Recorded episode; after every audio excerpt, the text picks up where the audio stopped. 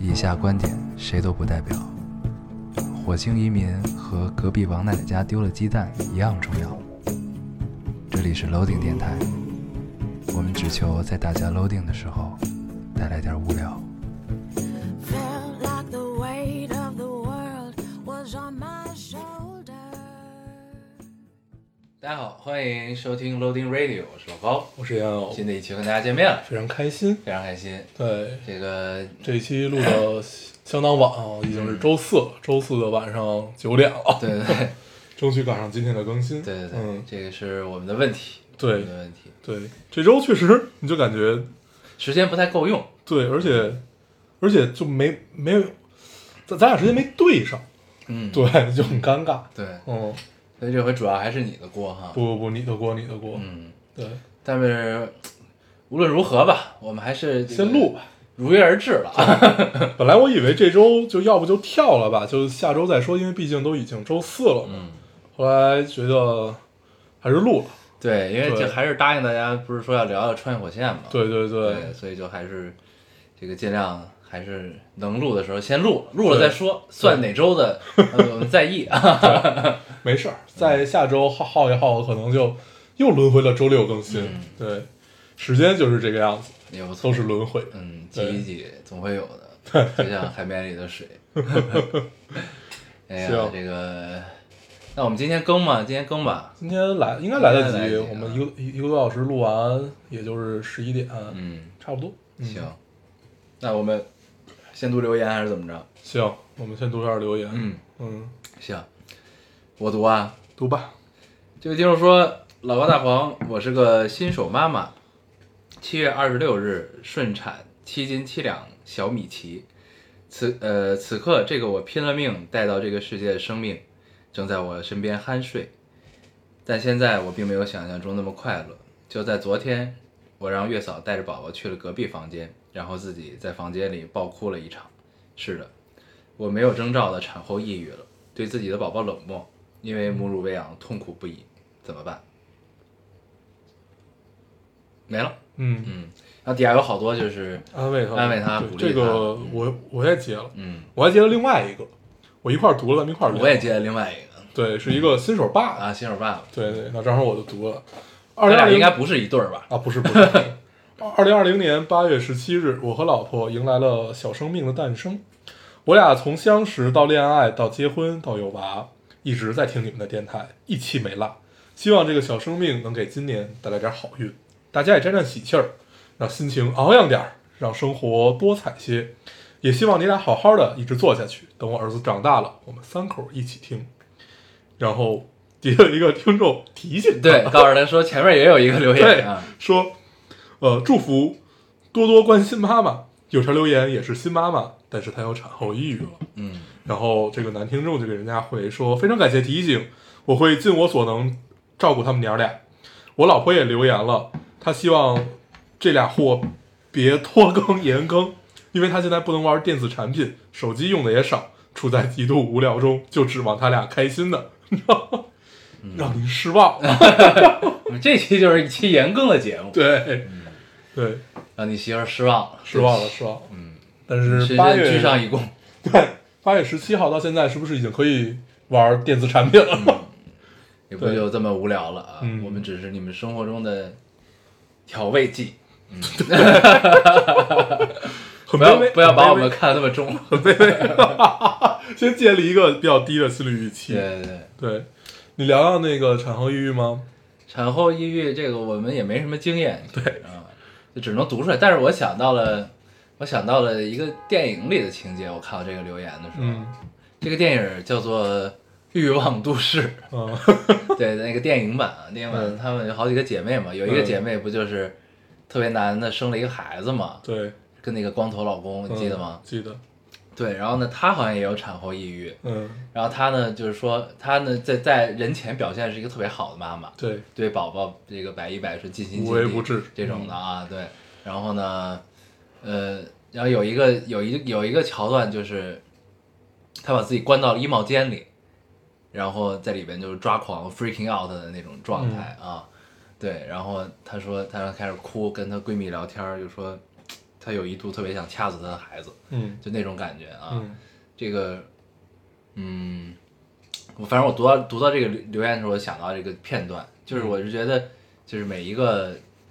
家长应该都会有这个比较崩溃的时候。对，然后呢，就是你首先转换了一个身份，然后你过去自己这种可以自由支配的时间，好像一瞬间全都没有了。你像念念爸妈不就是这样吗？对，你像以前我们经常可以一块儿出去玩儿这那的，嗯现在都得先问问念念有没有托管，嗯，有托管的话，我们再出去去嗨嗯聚一聚啊，或者怎么样，这种的，这是，但是呢，就是，但是你其实就是，就是很多人其实都是猝不及防的做了家长，嗯，就是也可能有的是计划好的，但是真正这一刻到来的时候，他也是猝不及防的，对你来说，对就是就是心情上啊，对心理上，就你发现哪哪哪怕就是说你是一个妈妈的话，你十月怀胎呃十月怀胎做的心理建设，感觉那一刹那都白做。嗯，嗯对我是觉得这个心情你不用觉得愧疚或者怎么样吧，我觉得是一个很正常的状态，这这都是都是会经历的一个人生的阶段。然后呢，那你后来就是你逐渐的，你就会当你走出这段阴影的时候，你适应了这个节奏之后，你就会发现你的孩子比别家孩子都可爱，嗯就是这种感觉。对对吧？我觉得应该，我自己感觉应该是这样的啊。对嗯，但是就是，但是，但是我始终有一个观点，就是因为他说，就是他以前接收到的信息和被灌输的东西都是做妈妈都是最无私的，或者怎么样怎么样。但是我始终觉得做家长其实自私一点也没有什么问题，嗯，就是不能叫自私吧，就是呃不要做到为这哦种自己多想一想。对对对啊对对对就这种感觉，就要对比如说要有自己的时间，对吧？对有自己不要为了孩子丢失掉自己以前所有的一切，也给自己保留一些嗯自己的自留地，对吧？比如说你的兴趣、人爱好，或者你每天固定有一点自己的时间去那个看看喜欢的东西。对吧，这事儿是这样，就是由我们俩嘴里说出来，可能就会有一种站着说话不腰疼的感受，嗯因为毕竟我们没有孩子，我们不知道当父母，我事实上我我们也只能看到念念爹妈的这样的一个状态，那就是会显得好像是一个站着说话不腰疼的状态。但是这事儿是这样，我就从另外一个角度去聊的话，实际上对孩子这样是好的，嗯尤其在他慢慢长大的过程中，如果孩子会发现你把所有的精力和不能叫期盼吧，就是你把最无私的爱给了他，他的压力会很大。嗯对，这样也许对成长也不是那么有帮助。嗯对，就是从这个角度看起来的话，也可以尽量的给自己多一些自留地吧。嗯嗯，对对不过念念爸、念念爹妈刚生念念的时候，头一两年吧，基本就是消失的状态。对对对对对，这个确实是没办法，因为孩子小，你肯定需要无微全不神至贯注嗯啊关关照。对等后边之后就会好一些，而且对你可以从另一个角度想，念念爹妈他们就是这个观念，就是你想我们现在比较痛苦啊，啊，没好日子在没后自己好日子在后 头，等孩子上了大学对是吧？我们呢，这个四十多岁也正正值这个壮年，对然后呢想怎么玩儿怎么玩儿，对然后孩子也都不用再操心了，对，要孩子早就会对这个样子，对。很好。所以呢，好日子还是有的啊，嗯有的有的 往后有的看，往后看，别着急。对，嗯，行，你读一个。哎我读一个啊，嗯这位听众说，看一下，老高大黄录取结果出来了，是不太喜欢的学校，决定复读了。心态快速调整，及时止损，减少不必要的时间消耗。我相信我值得更好的，去喜欢的学校、喜欢的城市、喜欢的专业，应该是最幸福的事儿吧。封闭式的一年可能听不到你们电台了，莫名害怕你们会因为电台评论越来越少而关关闭电台。所以上一期我水了很多评论， 希望 两百九十天后我还能再次听到你们新鲜的哈哈哈哈哈。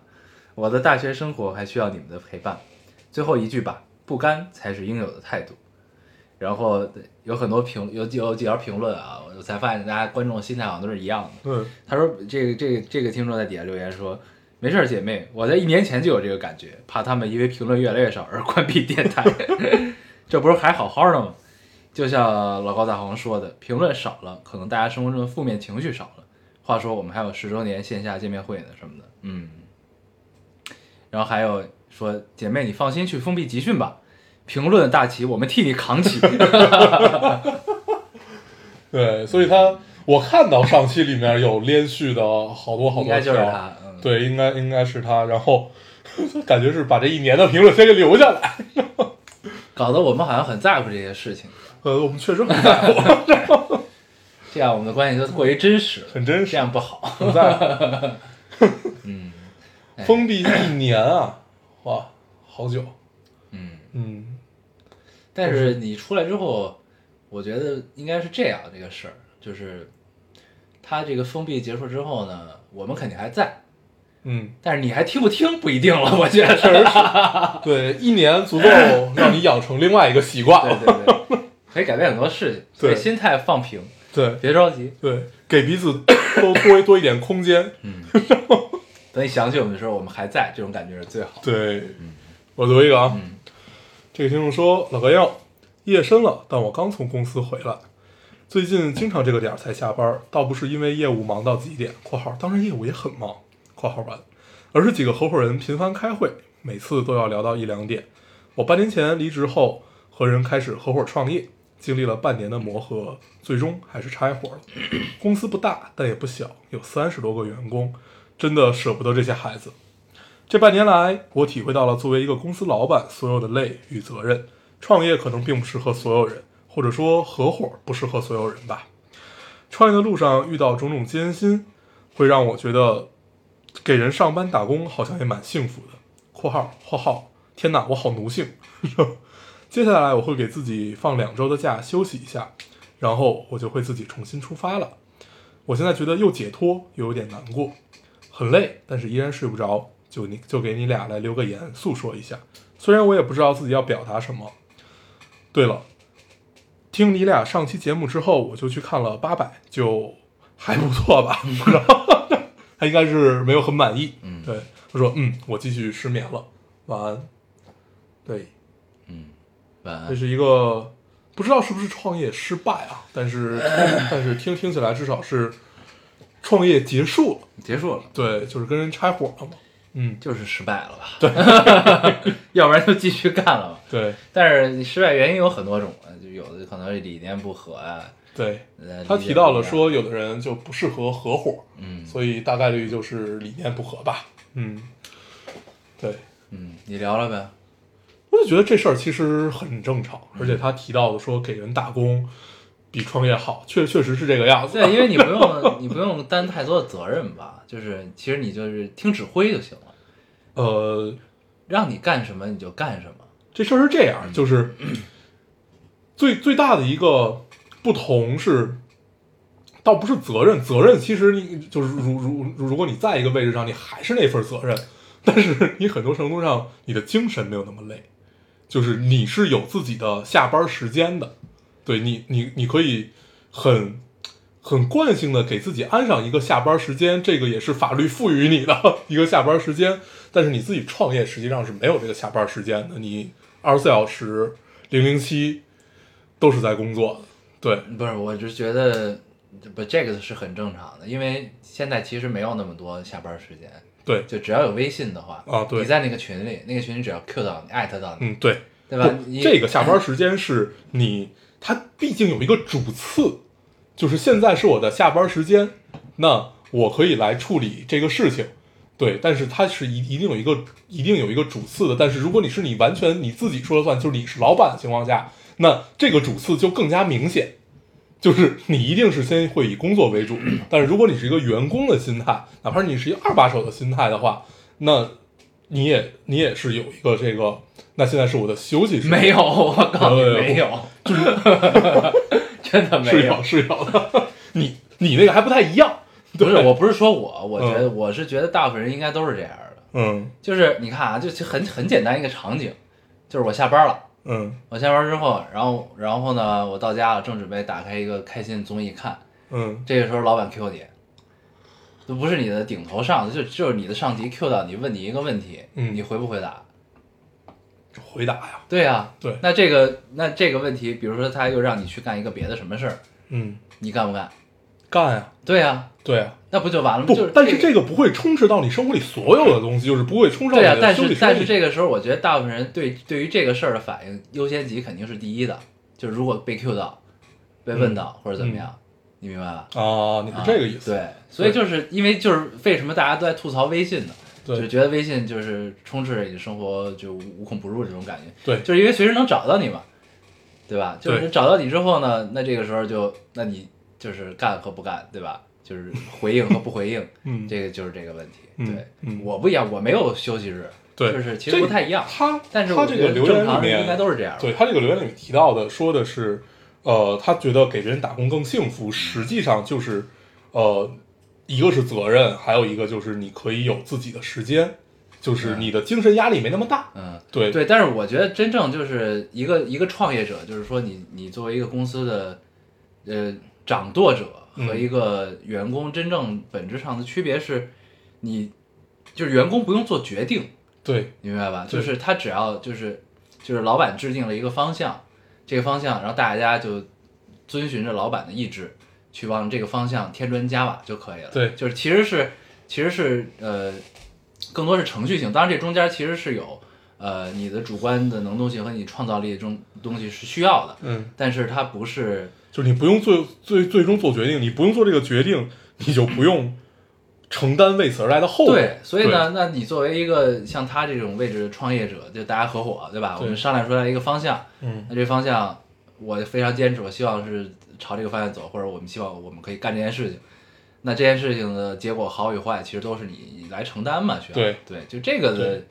呃压力是很大的，对，但是呢，这就是最大的精神压力嘛。嗯对，所以就给、给人打工呢，就不再存在这个事儿。对因为这个方向是老板定的，老板让我往这往这儿走，我那我就往这儿走就完了。对我至于我能走的有多漂亮，那是我的问题，对对吧？就对是这个这个事儿对不太一样。是的，你读一个，哎，咱们就说完了吗？所以希望你这个 还是得程序性的祝福人家一 下，对，虽然也不知道他要重新开始的路是什么，对，但是对希望你这个重新开始之后可以想得更明白啊，对，可以祝福你，越来越顺利，加油！嗯，该我了啊，哎，该你了，哎，该我了对，啊！这位听众说，想知道你俩怎么看待异地友情的。我今年大学毕业，他俩在湖南，我在山西，感觉刚毕业没多久就失去了联系，平时一起聊天的三人群也没了动静。我不知道他俩的近况，他们也不知道我的。虽然我们以前讨论过这个问题，说以后会慢慢不联系的，但真的到了现在，很迷茫，很难受。刚开始我还会分享，在群里分享一些搞笑的微博，但没人回复之后，我也慢慢放弃了，伤心。嗯嗯， 异地友情，嗯，对，你的爱情都很难保持，何况友情？ 我觉得大家对于友情的这个呃要求可能有点高，就是这个高是在于你你可能期待的是回应嘛，但是可能大部分的友情，尤其是你超过了多少年以上的，大部分情况下实际上是没有太多回应的。没有太多 回应，没有有事儿了，对对对，找上来了，可能才会有回应。对，就是，呃，你发一个东西没人理，这个对于我们来说还是挺正常的。 对，就经常他发一个或者我发一个什么也也没人或哪怕就是单独给对方发，都都有可能是过两天才会回。 对，这个很很正常，只要你能想得起来，然后你你是怎么能想得起来这件事儿呢？就是你有个事儿要跟他聊了， 然后你才发现他，哦，发他上一条是这样的， 然后你要先回复一下上一条，再聊下一条。 对，出于礼貌，先回复一下，哎，你发这个怎么样？怎么样？ 对，都是这个样子的。对，我觉得大家可能对于友情的这个定义会，会会会会有一些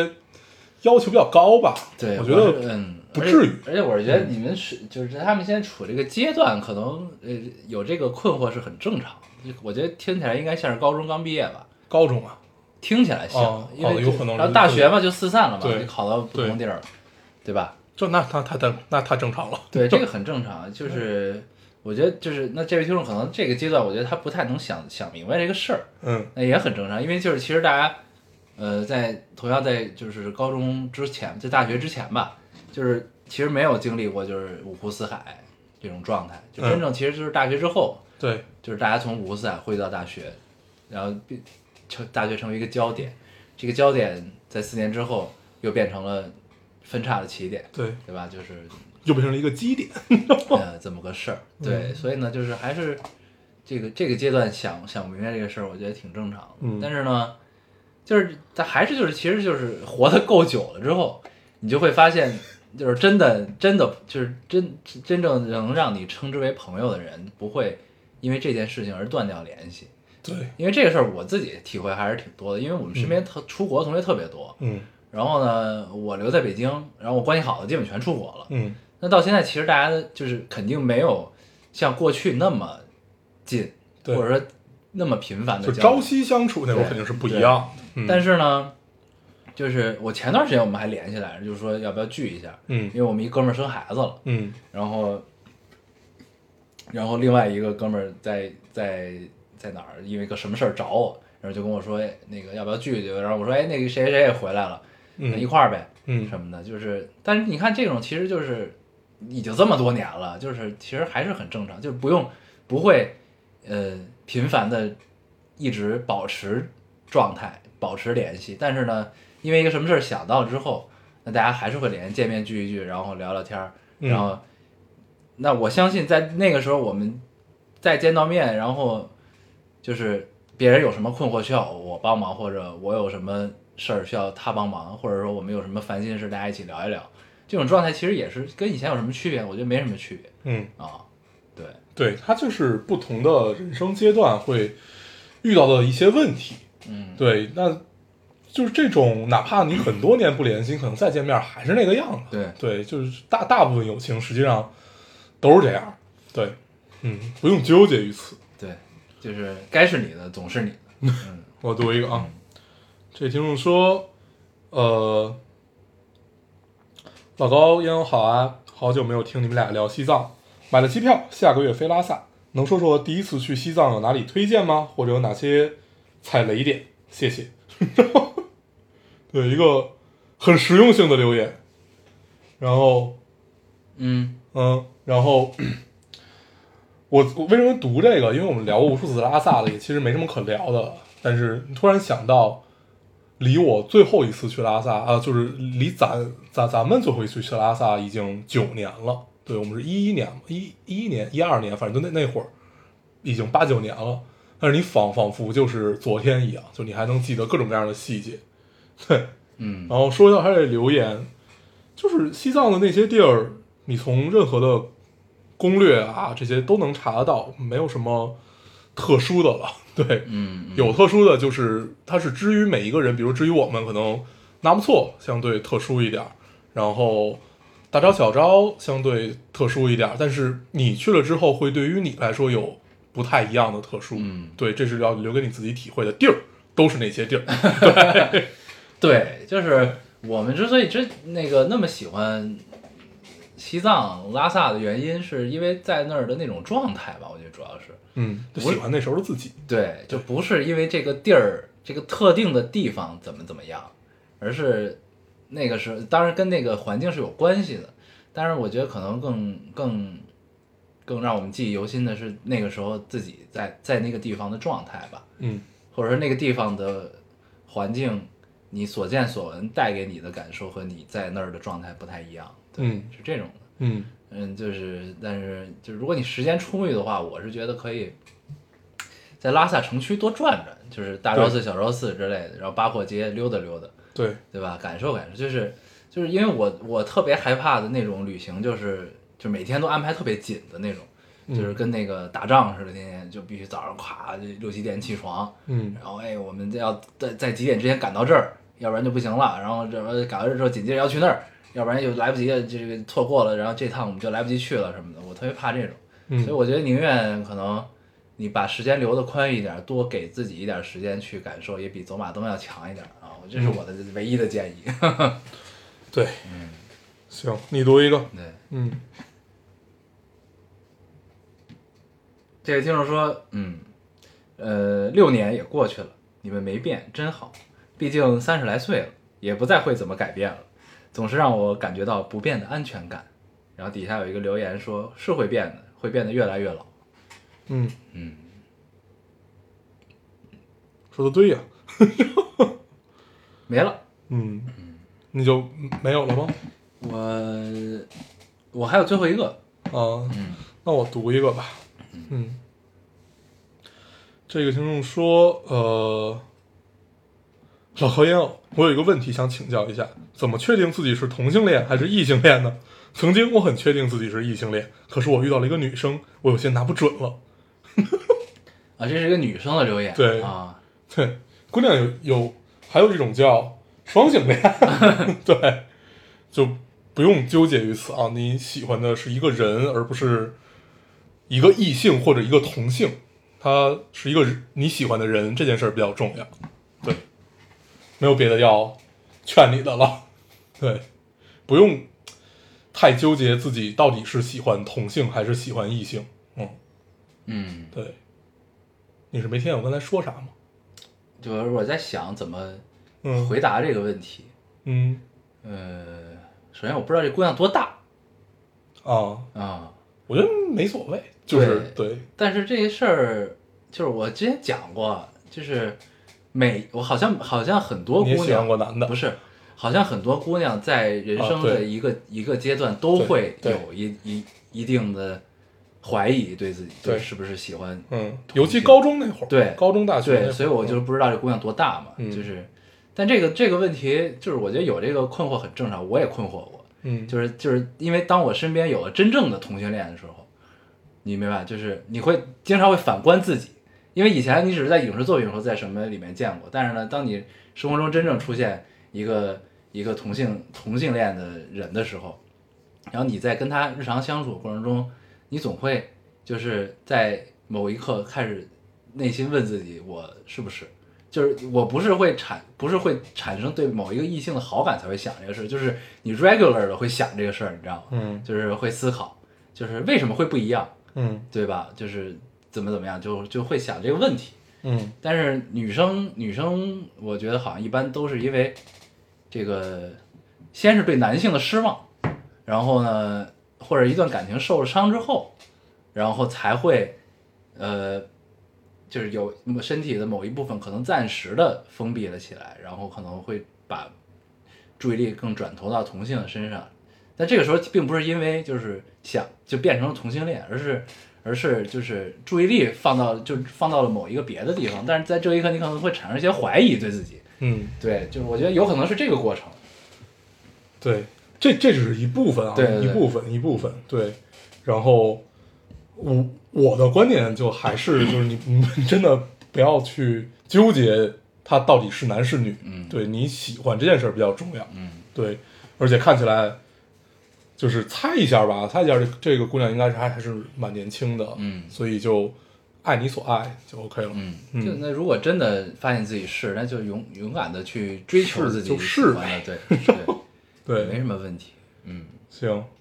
我还有一个很长的，嗯，你没了是吧？我还最后一个，你读吧行，嗯那我把这读了。嗯，这听众说，老高要我分手了，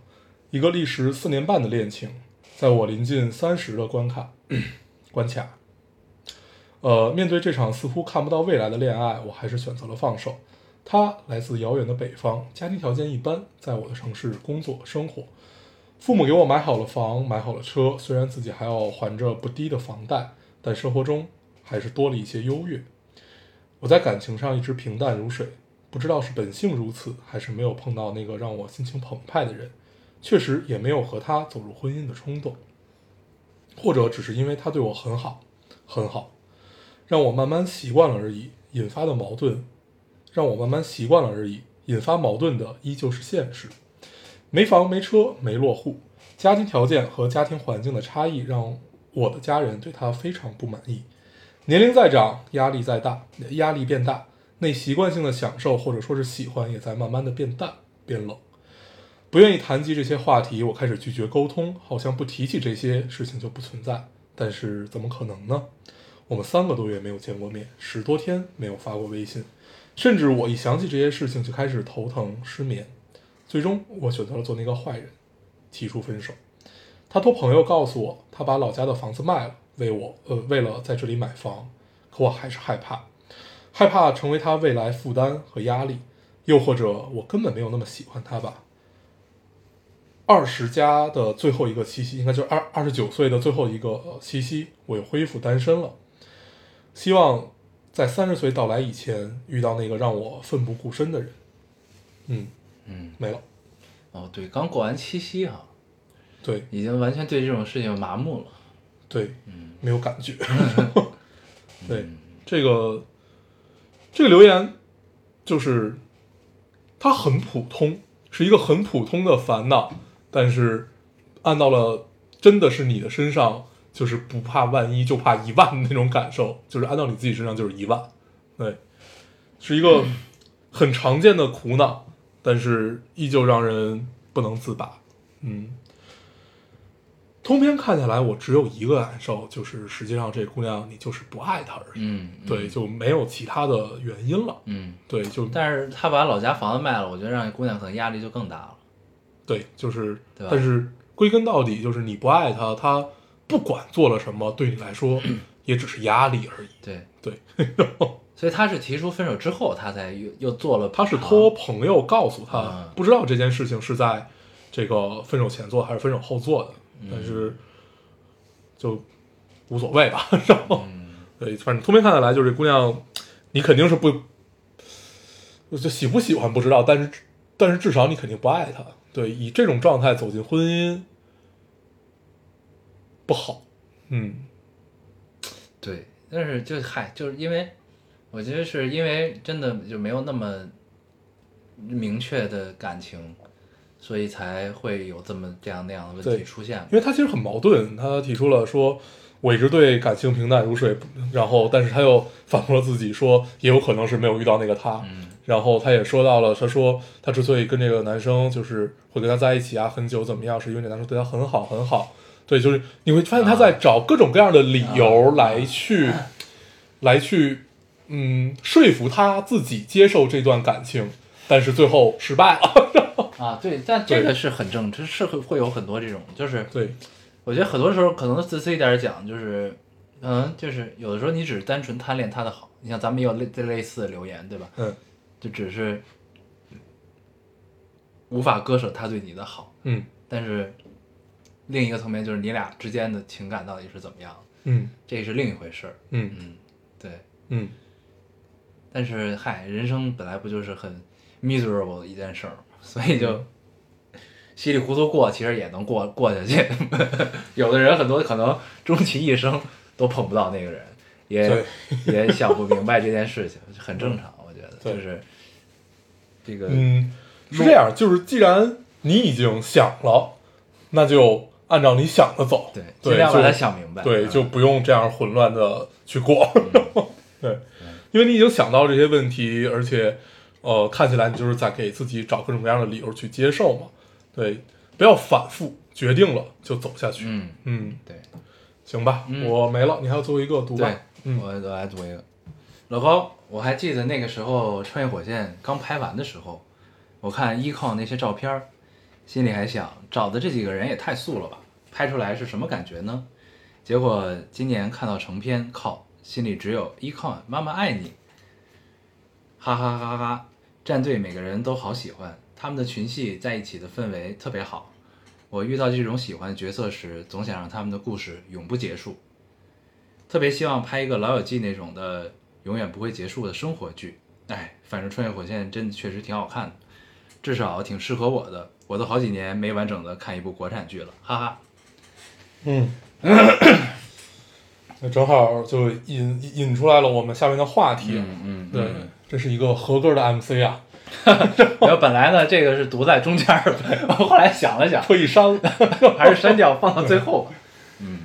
可以，对，嗯，你看完了哈？对我这这看的特别特别急促。嗯对，在因为本来这周就事儿特别多，然后相当于就是呃完全挤出来把这三十，就是还还挺长的，嗯三十六 三十多第一集。集、最后一集都有一个多小时。对，还是蛮长的，嗯对，还好都看完了。嗯对我，我先说一下我的通篇感受吧。嗯对，就是虽然很中二，嗯但很酷。嗯，对， 中二之魂熊熊燃烧，对，就是呃，你你整个看下来，一切都很中二，嗯，嗯但就很酷，就是你很爽，嗯就是就是它是一个很爽的感受。嗯尤其就是你明明知道它这几个点，它就是要在这儿打动嗯你，然后它确实也成功了。但你吃这套，啊，对，就是那你有过热泪盈眶的时候吗？没 有。对，这么冷漠吗？不不不，首先我不是一个电竞 人，嗯对，然后呃，我没有玩过，我我我玩过穿越火线，但是都是那种就是你你玩的实际上是把它当做后 CS 这样的一个存在去玩的嘛。对，CS 就是大家也都很菜， 然后就是瞎玩儿嗯这样一个状态。然后你唯你唯一感我第一次感受到电竞的时候是，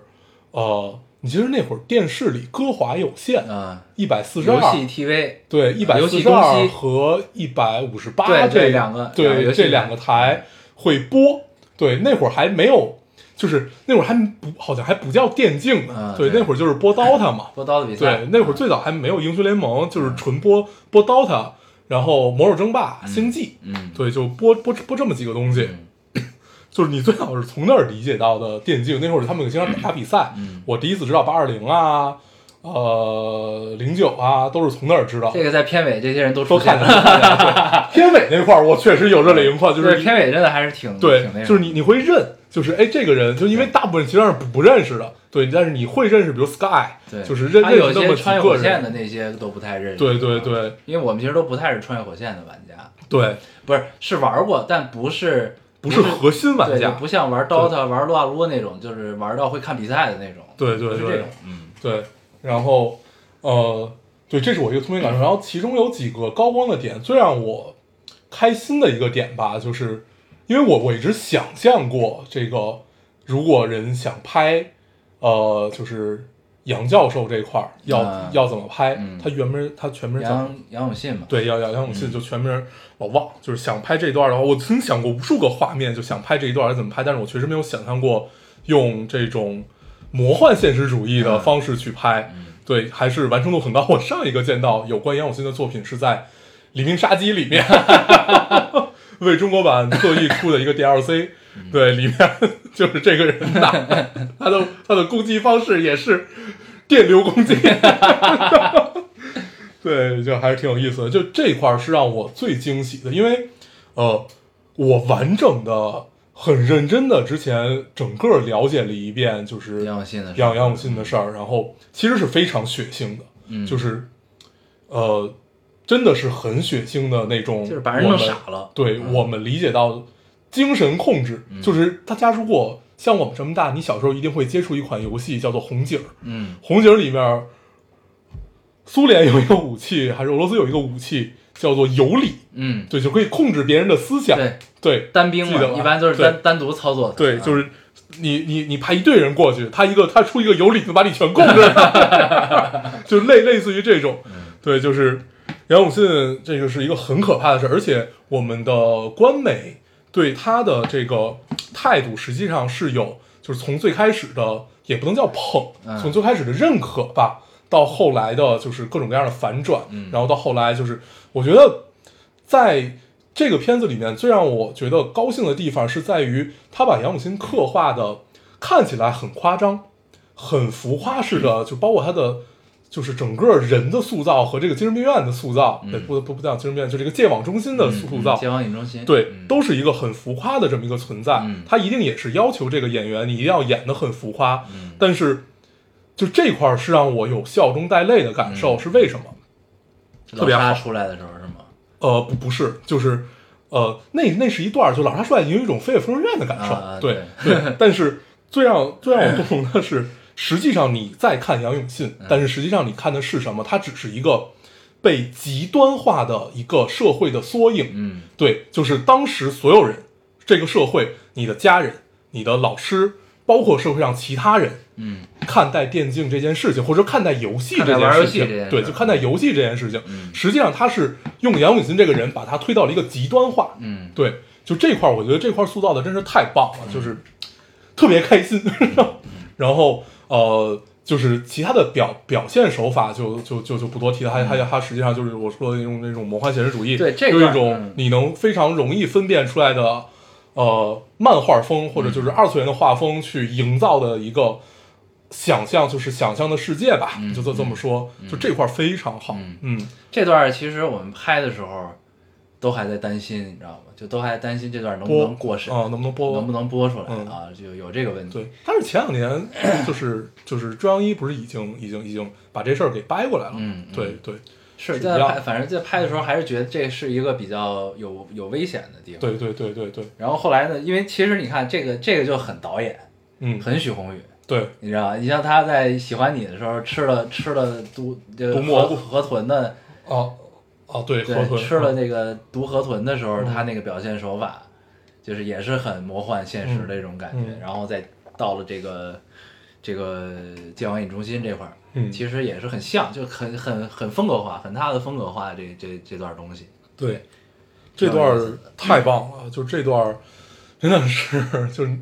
我当时看，就你说如如如果一定要有一个热特别热泪盈眶的点，就这是一个我特别热泪盈眶的点，嗯，就是 实际上你是能看到所有的误解呀、不理解呀、 所有的东西都集中在一个人身上，嗯那这爆发力， 太太强了。嗯对，，而且他其实也是也是有一种类比吧，我觉得就是、嗯，就是大家对游戏的不理解，其实也反射到了就是萧峰这帮人他们所处的一个状态当中对啊，就这种有不一个理对解，仗关系，对这种不理解和某种意义上的抵制吧，嗯实际上是很反制的一种行为。嗯嗯，，对，因为呃，实际上他在抵制的是什么，他自己并不了解。嗯对，就是这个社会和我们当初的那些把孩子送进网瘾中心的的那些家长们嗯或者老师们，他们其实根本不了解这件事情，所以他是反制的。对，因为 对这这个很可怕嗯对，就是之前看到过一、一段话，不是还有一个类比嘛，说这个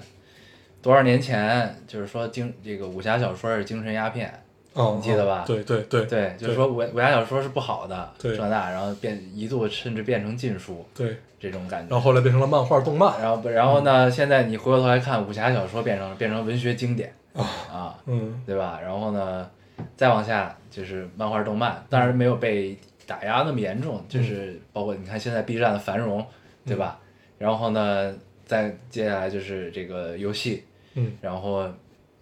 当然就是就是适度游戏是好的，一定不能就什么事儿都是有个度嘛，对吧？对就是你你如果就是玩物丧志，这肯定是不可取的。嗯，但是游戏这个东西一开始就是跟当时武侠小说这那其实都是相似的，一出来也是不被理解。对，那终于就是发现这东西，哎，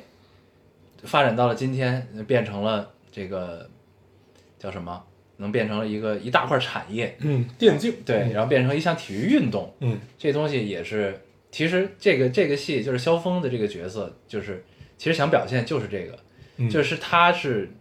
就是对于电竞行业来说，他其实是一个就怎么说叫第一个冠军，那他为推动电竞天电竞产业的发展，其实也起到了很关键的作用。嗯像这部戏不也后边写了吗？就是致敬所有的电竞这个先驱嘛。对，对，就是就没是有最后他们看到那些人的时候，你会真的知道他们真的是先驱。对，而且真的就是这部戏，其实有好多真的玩的电竞选手，嗯就是真的有过这段生活的人，嗯，他们就是好，我在微博上看到好多自来水，就是自发，呃，现这部戏叫自来火， 嗯，就是自自自愿为穿越火线添把添把火的，就的解释叫自来火，嗯对。然后呢，有好多电竞的人就就发发声说跟他们那个生活很像，让他们想到了很多过去的日子，嗯怎样怎样怎样。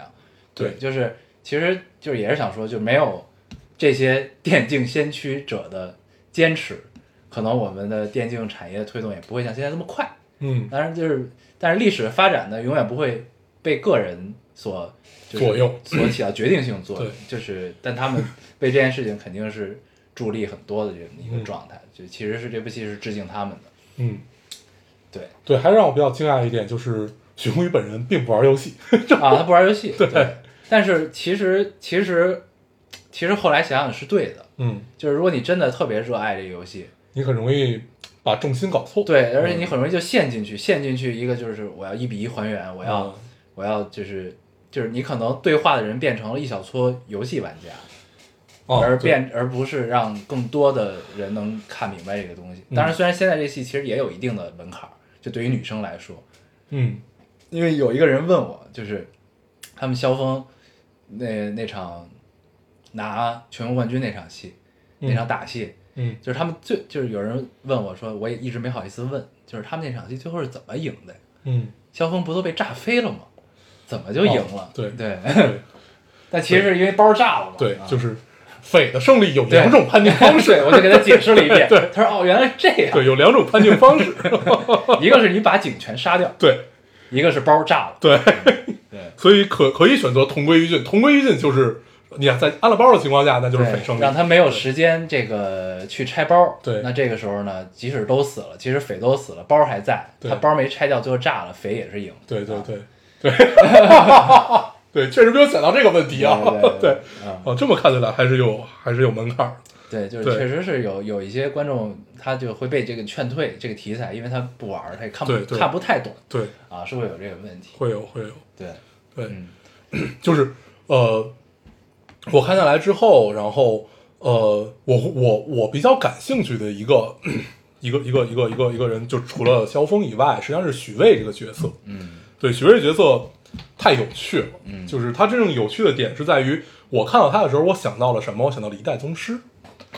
就最开始啊，最开始就是前面描写零八线的时候，我想到一代宗师是里边的什么？一个是里子，一个是面子，啊是这个事儿。啊，对，就很像， 就是我当时看就是一直说着我，我以为之后会按照这个方式去发展，因为我在前面他呃就是插 U 盘去开挂也好，或者就怎么怎么样怎么样也好，你都会觉得他是一个在干里子的事儿，就是就是当萧事儿峰是面子，对，然就后是许巍是里子，对，就是脏嗯脏事儿、累事儿总要有人干。就是你你如果就是如果大家看过《一代宗师》的话，对，是这个样子，就是赵本山那个角色，嗯嗯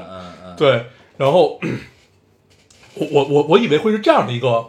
发展的趋势，嗯然后因为萧峰更趋近于一个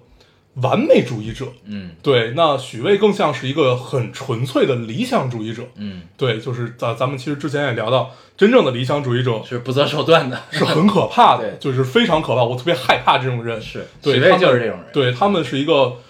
对，就是不就是不择手段吧，对我我一定要达到理想，对，就是一个很纯粹的理想主义者，你嗯知道这个许巍黑化之后，在虎扑上有一句话叫嗯“刀在手，杀许狗 啊，这个是《让子弹飞》里面的梗对啊，对对对， 刀在手跟我走，嗯，对，然后呃，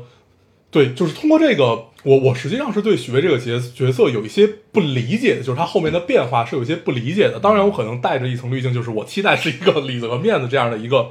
存”，在就。你希望他们变成一共生体是吗？呃，也不一定是共生体吧，就是我会觉得是不是就是就是我也没有想好它最后会是以一种什么形式，但是如果最后发展成，因为之前的铺垫，你说，因为他对萧峰是有爱的，这是这种爱不是呃不是爱情的爱，嗯是是这种哪怕你说是他是队友也好，兄弟情也好，但是是是是有爱的。嗯那呃这一步一步最后演变成了杀机，嗯对，这个其实是让我觉得有些跳脱的，就是我、我没有在自己的概念里捋清这层关系。嗯嗯，对你，你觉得呢？就是你是怎么理解这件事情？嗯，我觉得是这样，就是嗯我觉得比较合理啊，这个事儿嗯，因为就是首先你从这咱们就不说剧本结构的这个问题了，就是因为就是许巍这个角色在文本的层面，其实他是有一个单独的人物的转变的这个节奏在这儿的和这个呃动机，这个呢就是就是你单说许巍来说，其实有很多细节，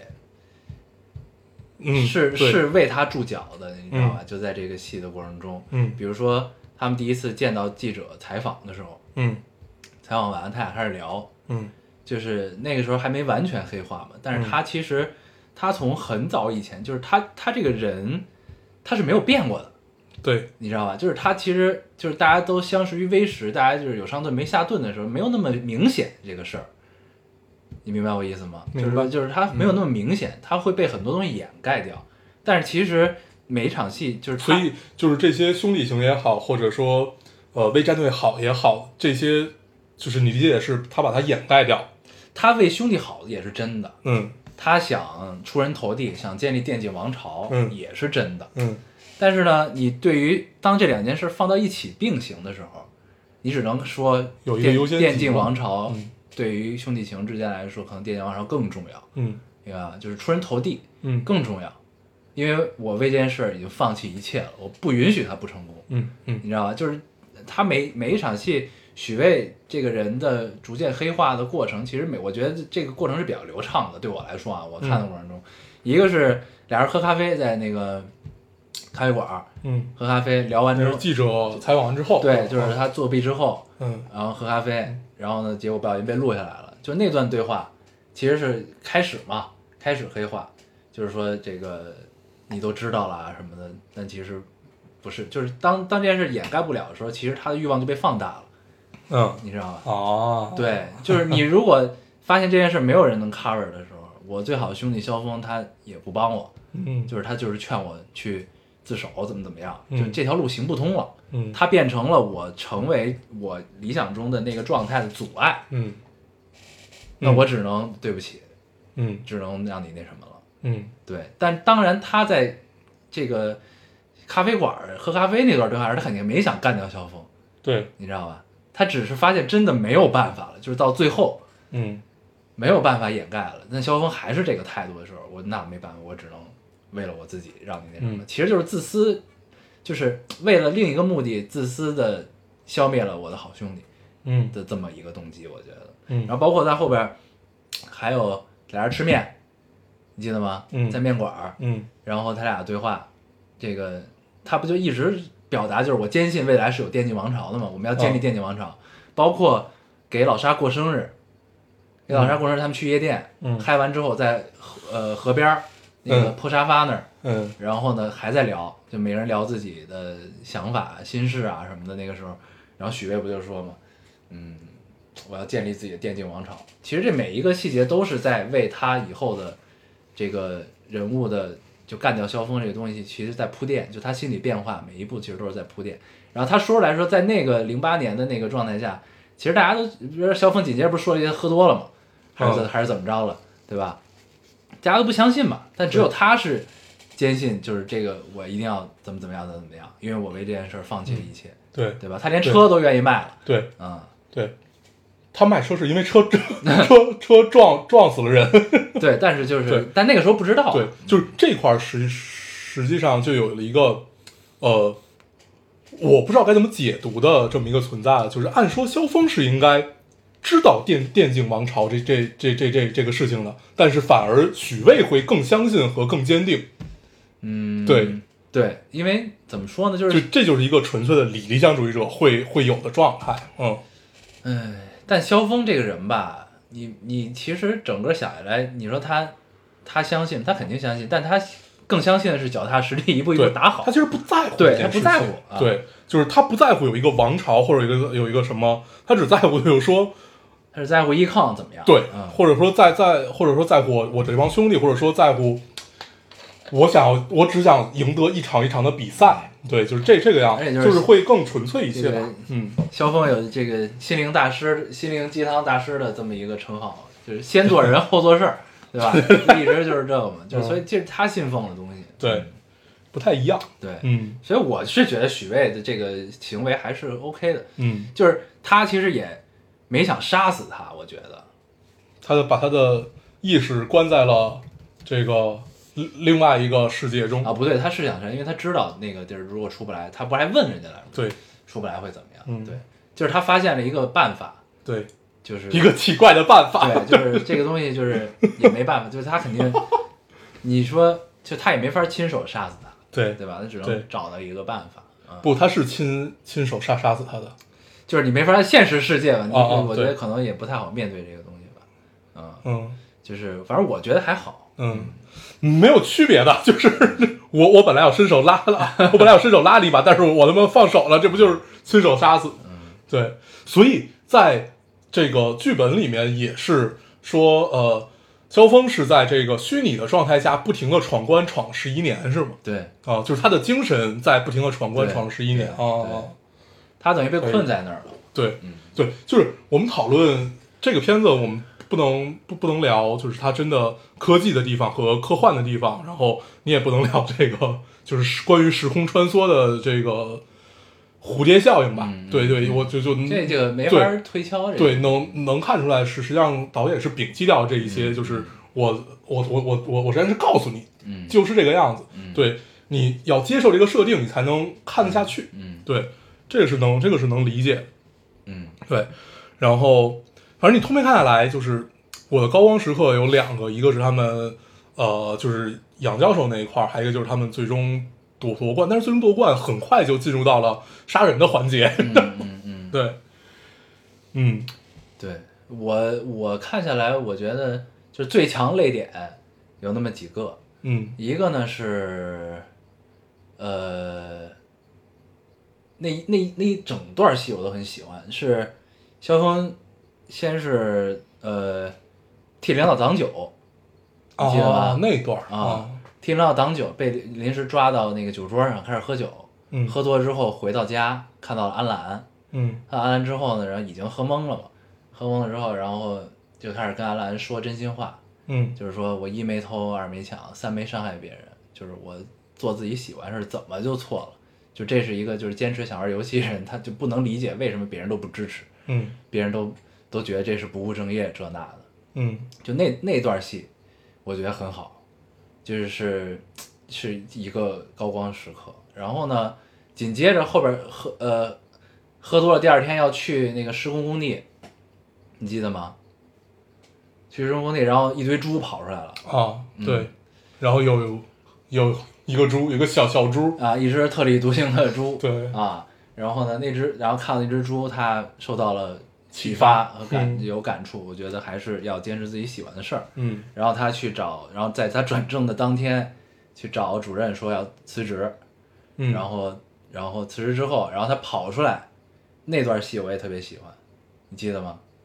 嗯记得，就是他跑出来之后，然后有一个特别高的台阶儿，对，慢慢下来，然后他疯狂的那个高兴，然后往下跑，然后一堆人逆流而上，对只有他一个人是逆流而下往往反方向走的 对，的这么一个那个状态，嗯就是这一整段连下来的这一段戏我都特别喜欢，哦嗯。对，就有各种各样的意象在那在去个表达嗯状那个状态很好，那个状态很好，就一切都都刚刚好，很到位，我觉得，嗯，嗯就这一段戏我很喜欢。然后还一个是，呃，他十一年之后醒过来，醒过来之后，然后麒麟带着他开始给他介绍这世界嘛，嗯介绍完之后，然后突然走到一烧烤摊儿，嗯，你记得吗？记得。啊、然后那个老老板说：“哎，好久不见，那块儿是吧？是烧烤摊儿还是那个面馆儿？我忘了。不是，就嗯是是，你看你这就看的不认真，你知道吗？嗯就是，呃，走在烧烤摊儿是他们以前不是老老在那烧烤摊儿吃饭嘛，嗯然后后来那烧烤摊儿变成不是露天的了，有一个棚子白色的，然后他们进去之后，然后然后然后麒麟就问他，他说这烧烤摊儿还在呢，他说在，要不要不进去尝尝？然后这店不是说关，就今天不营业嘛，然后麒麟说啊，这店现在我买下来了。嗯然后进去之后，然后说拒绝，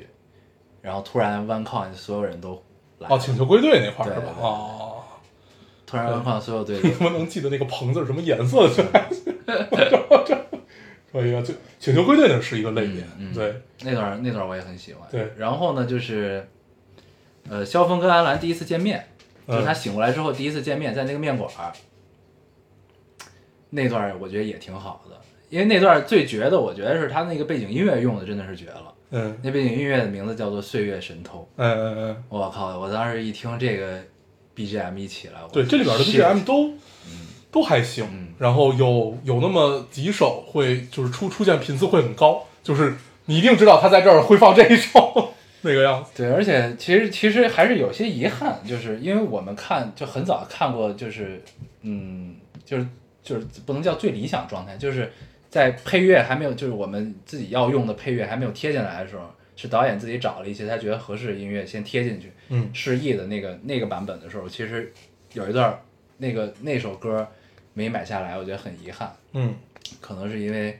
这个版权问题，或者说预算问题，我不知道啊。对，但是就是这就每一部戏都会有这种遗憾，这是一件很正常的事情。就是你记得他们去参加猴子婚礼吗？记得猴子婚礼那场戏，那然个后胖胖的姑娘，对，嗯然后去参加猴子婚礼，然后他跟许巍那会儿不闹掰了嘛？嗯闹掰了之后，然后俩人就开始这个互相怼，嗯，怼完之后呢，然后然后就一帮一一帮人就全都散了，就剩 One Con 这些人坐在那桌上了，然后大家吵，然后突然这个，然后麒麟跟许巍不就干起来了吗？打了起来，然后呢，那个阿明坐在那儿仰着头说：“哎，好像回到过去啊。”嗯那这说完这句话，一瞬间，那个背景音乐当时用的是陈奕迅的《朋友》。朋啊友，哒哒哒哒哒哒哒，我靠！当时就是那句话一说出来，然后这个音乐一起，我靠就不行，浑身鸡皮疙瘩。嗯，然后萧峰就就很失落的就拎着这个对，我记得他是就是一个人就走，拎着西服，然后就哈就走了，嗯贼帅那个那个状态，特别中国合伙人。就那一瞬间，我觉得我靠，就跟中国合伙人他们在那个餐婚宴打架是一样的对那种感觉。 我我对那段的印象只有一个，嗯， 就是说，哎，你看人结婚有没有想结婚的感受？那个， 你然后去人葬礼， 你对你想不想死？对对对，对，我这个这台记住这词都挺好。对嗯，对，然后那段就是那个朋友这首歌名，对，这台词儿特别冯小刚。 嗯，你对接着说。就是反正这这这段这个这个音乐没有没有能用上，我觉得特别遗憾。嗯那个是特别烘情绪的一个一个嗯一个一个音乐，对，嗯，很遗憾，但是呢也没办法，很对正，这常。很正常。对，就是你一个东西出来，不可能一点遗憾都没有就走完。嗯嗯，行，我还想想，我还有什么啊？对，就是我我我我还有一个问题，就是最后实际上呃，他们是打到了全国呃，不是全世界的冠冠军，就是那一届是亚军是吧？嗯对，就是打打打打对，打就是到史决实赛也是这样的，嗯就是史实是呃第一届的全国全球的比赛确实是输给巴西队了。嗯然后这个戏里不还说后边五连冠嘛？对然后也确实是真的，后边就五连五连冠 a 嗯 G 的五连冠。嗯，对，对，所以就是然后玩家看这其实会有很多的小感触。嗯，对。然后我看那段儿，就是从他们到了新加坡，然后我我就开始有点出戏，嗯出出戏的点就在在于，呃，我觉得有一点强行加上一个复仇的环节，嗯嗯，对，就是呃，把这个这个那个人叫哦，陆陆小北的那个手打折，然后就其其实就是为了把这个一个所有的事情推推向一个顶对对顶端，对嗯就是达达达到最终一个爆发点，然后去付这个仇嘛。对，然后最后带伤比赛什么这这这些就不聊了。嗯然后 对，就是这个这个感觉你就还是有点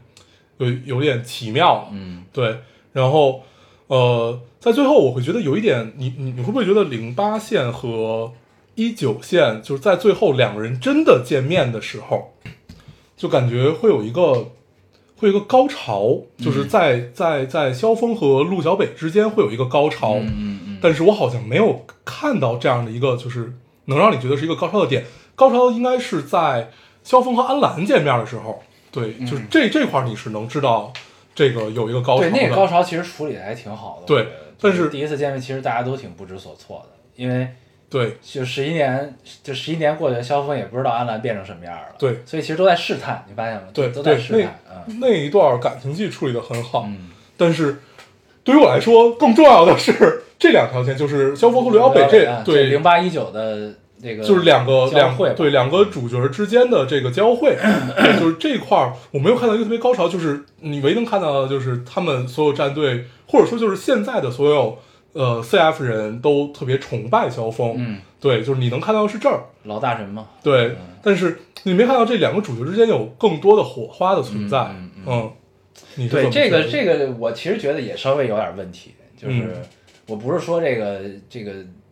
就是我会觉得是什么呢？就是就是就是萧峰在后面的，就是对于 continue 这个战队的作用，存在感有点没有展体现出来，你知道吗？对，就感觉呢像一个吉祥物，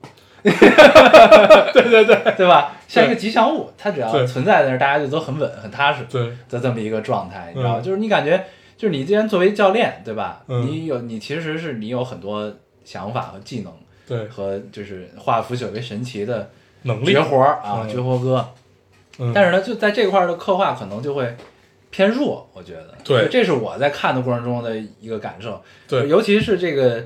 呃最后三集，然后呃二三十六还好，三十五、三十四的时候，嗯，这两集呢全在打比赛，对，就是一直在百城百不城是大就赛，是就就已到新加坡打的哦对啊嘛。那那会儿已经在哦，嗯对，之之前是百城，对对对，对就是这两段呢也一直都在打比赛，然后中间呢穿插着要搞许巍这件事儿。嗯，对，所以呢，就是我觉得可能是这个导演和编剧的重心其实是要放到怎么把许巍这个大 boss 最后怎么解决。哦，对，所以呢，他没有可能没有篇幅再去刻画嗯萧峰对于 Continue 战队的作用了。哦啊，，这是我的感受啊，我个人明白看的感明受白。对，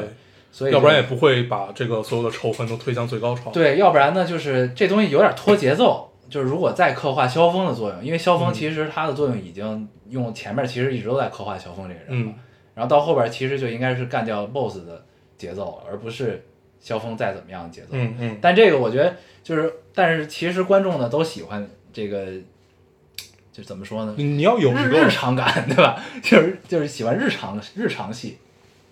嗯，你明白这意思就是吗？这种感受就是就是就是什么？就是你整个看你整个看下来，你大概知道我会在哪几个点感动，比如说请求归队也好，或者说你说他的高台阶或者那个猪，或者就是我说的杨永信或者怎么样，就是你你知道他会在哪哪些点给你一下。嗯，对我以为他会在这个点给我一下，哦你以为但是并没有。嗯对，是实际上你你是有一个这样的期待，然后你之前的期待仿佛都满足了，但是你最后这个期待就最后一下儿没有给上。对。对，就是这样的一个感对，我受。觉得，我觉得就是、嗯是这样，就是那个你作为普通观众看这个东西的感受，我觉得应该是这样，是正常的。嗯但是其实后来我们就是因为我们看这个戏看太多遍了，嗯反复想，其实我觉得也正常。为什么嗯呢？就是你只能把自己，你想象自己是一个就是躺昏迷了十一年的人，嗯明白吧？就是我不说后边他对于 continue 的作用，嗯这个咱们前面说了，就是他醒过来之后，他其实是很迷茫的，他对这个世界脱节了。嗯你你你你就像，其实你在看这个时候，你就回想咱们咱们零八年的时候，嗯没导航，嗯，没有微信。没有微信，对啥都没有，其他有实是很不方便的一个。对，萧峰有一状个态台词就是说，就是就是就是形容他自己醒来这个状态嘛，他说连连他妈微信都不会用，是个废物，就类似啊嗯他他他他他说说自己这个状态嘛。对，对就是他其实是整个就是懵逼了，对，就这世界怎么了，嗯发生了什么，其实是这种感觉。然后所以呢，所以萧峰整个人物这个状态，他其实就是都是收着的，嗯，你会发现吗？就是就是直对到，会，嗯直到跟安澜住到一起之后，他去买早餐的时候，他才稍微恢复了萧峰的嗯嗯嗯，状态，对吧？对那段很好，一开门，对然后就是你仿这佛密码他妈怎么回事儿对啊？仿仿佛又见到了零八年那会儿哎的萧他，峰就对回来了。对对但他之前其实那个懵逼状态，我觉得是 OK 的。对，包括他不是后来见陆小北嘛，嗯不也是嘛，其实就是懵逼的。嗯就是还没醒过闷儿来，这世界咋回事儿呢？先见见陆小北 吧，啊，就这种感觉对啊。然后你看，他包括他吃泡面，嗯他陆小北给他带了泡面，因为泡面这个东西是能唤醒他一些过去的记，他跟这个世界的关联的。嗯就是他跟这世界关系可能也只有这盒泡面了，嗯和过去那烧烤摊儿什么这些东西，还有安澜，嗯安澜他不确定，对吧？嗯那他给他带了一泡面，就是他他的那个那个人物的状态，我觉得是很正常的一个表现。嗯，就是应该是这样，就是懵嘛，就是懵嘛，嗯嗯然后麒麟还给他解释这那的，对吧？ 那段戏我特别喜欢，哪段儿？就是 One Coin 重新集结之后去救队长，哦，要把他换出来嗯，啊，那段特别对好，，那段很好就。是他们被发现之后，对然后那节奏贼好，对贼默契，先停了一下，哎 呀，合作合作，让你开香槟，说不不让你开香槟，对， 感觉是完全没有商量，对就直接上。 对，那段默好，契那段好，嗯那段太逗。了，对，就是默契不止在游戏里，对对对，嗯各种配合，对，那段很好。嗯然后，呃，还有什么感受？对，就是我还我对我还喜欢一段，就是在最后，就是如何拔高的这这一段，啊，对，就是你你想，他实际上是用了，还是最后通过双线叙事，一个是做了一个讲座，嗯一个以以呃不能叫讲座，一个演讲，嗯然后另外一个是国家队颁奖，啊，对对，是通过这两条线不是国家队颁奖，是代表国家队要出征了。啊，对， 反正啊就是对，就是就是披国旗的这 么对对对对，这么这这么一个过程啊，然后这段就很好，就是通过两通过双线去叙事，然后一一个人作为一个中国电竞元老级的存在，然后去给大家描述，给现在的年轻人吧去描述，就是电竞这件事情。然后另外一波年轻人已经可以为国出征了，啊对，对，就是这这一段我会觉得是一个很合理，嗯，对你不会觉得它是生拔，对，对，嗯嗯。是还挺好的嗯。对我唯一觉得生拔的一点就是非得手伤了还上那块儿，啊对，那那那块儿我是真的觉得不太理解，就这这就是生拔，嗯但是最后这一段双线是把这事儿给圆回来对的。对对，对嗯，手伤了还上这个，他让我不理解。 对，就是你当时甚至已经无法分清陆小北这个人到底是自私还是无私。 对对，就总会有一些这个这种问题。对，那段很好，但是最最后就是那段双线，嗯，圆的很好，就是能拔高到这种程度，用这种方式还不错，嗯很开心。对对，这个导演真的很好，嗯反正整体上看下来，我是觉得这个这反正是一个真正的有有就怎么说有体育精神，然后有电竞内核的这么一个电竞题材的戏。嗯嗯然后垂直人群打得很透，嗯然后也出圈了，嗯就是各方面反响都很好的一个戏。嗯因为我们经常在看那个虎扑上的状态，就嗯虎扑上大家怎么怎么怎么，对发现这个直男虎们扑是一都个很愉快，对嗯，直男聚集地，对，是吧哦就？是其实就是聊聊聊体育什么的这些啊，对然后游我戏没有这个软件，嗯 你你之前用过吗？没有， 对对，说明咱俩都不是正常直男， 对，对，但是那那就是一个直男聚集地，其实对啊，对，还挺好的。挺好的，对，然后对我这两天下了一个虎扑，嗯，因但为他需要答题才能注册成会员，哦，我好像没有注，没有没有注册，啊我就是看我我为什么下下载这个虎扑，实际上是因为美， 因为这两天在体育圈最大的事情是梅西要离开巴萨啊对对对，是因为这是因为这对，其这实个你事喜儿。欢看球，你就应该搞个虎扑，因为上面好多聊球的，我我我没有喜欢看球，你不喜欢看足球，你不是喜欢看 我只是喜欢看巴萨。啊，对，然后但是我不算球迷，就是你让我去讲谁跟谁怎么着，我啊我其实也也讲讲不明白嗯。我我只是觉得，因为巴萨是从小罗那个时代你就看到了今天嗯，然后看到了，然后你然后你也很喜欢梅西，因为梅梅西跟跟这个这个这个巴萨这个情情缘，嗯因为他最早青年队，然后巴萨帮他妈妈治病，嗯然后然后他在这儿效力了人生最辉煌的二十年，怎么着乱七八糟这这一堆事儿，嗯然后他现在选选择离队，你就想更知道更多的消息，嗯对，所以我去下了一 虎扑就看。可以对，我一开始在微博看，哎嗯发现微博里的链接全都转到了虎 扑，然后然后我就去下载了这个，那你可以在挺虎好扑搜“穿越火线”，你会看到很多有趣 的、有趣的事情。可以可以，可以啊对， 对对对，行，嗯，嗯，咱这期就聊到这儿吧，差不多了。行对，这期基本就是聊了这个嗯啊，多久了？一个多小时，嗯还挺好。嗯，对，咱还聊点别的吗？我把那个《亢奋》看了，我还没看完。呃，看完聊吧。嗯那那戏必须得看完才能那聊戏。非常好，我觉得。对，我觉得这期我们不管再聊什么，观众那个听众估计也不太能听得进去了。啊，我你看完正好，我们下期再聊吧。行，行，也那亢奋那个戏你必须要看完最后五分钟。是吧？对行，对，对，反正它才值得一聊。嗯，反正我们这期就算也给没看过《穿越火线》的人安利一下《安穿利越了火一线波，》，安利啊了一波。值得看，真值得看，很好。行，行，那咱们那这期就这样吧。嗯。行，我们还是老规矩，说一下如何找到我们。啊，大家可以通过手机下载喜马拉雅电台，搜索 Loading Radio 老丁电台，就可以下载收听关注我们。新浪微博的用户搜索 Loading Radio 老丁电台，关注我们，我们会在上面更新一些即时动态，再跟我们做一些交流。好，现在 iOS 用户也可以通过 Podcast 找到我们，还是跟喜马拉雅的方法。那这期节目就这样，好，谢谢大家收我听们，下次见，拜拜拜。 When the night has come and the land is dark and the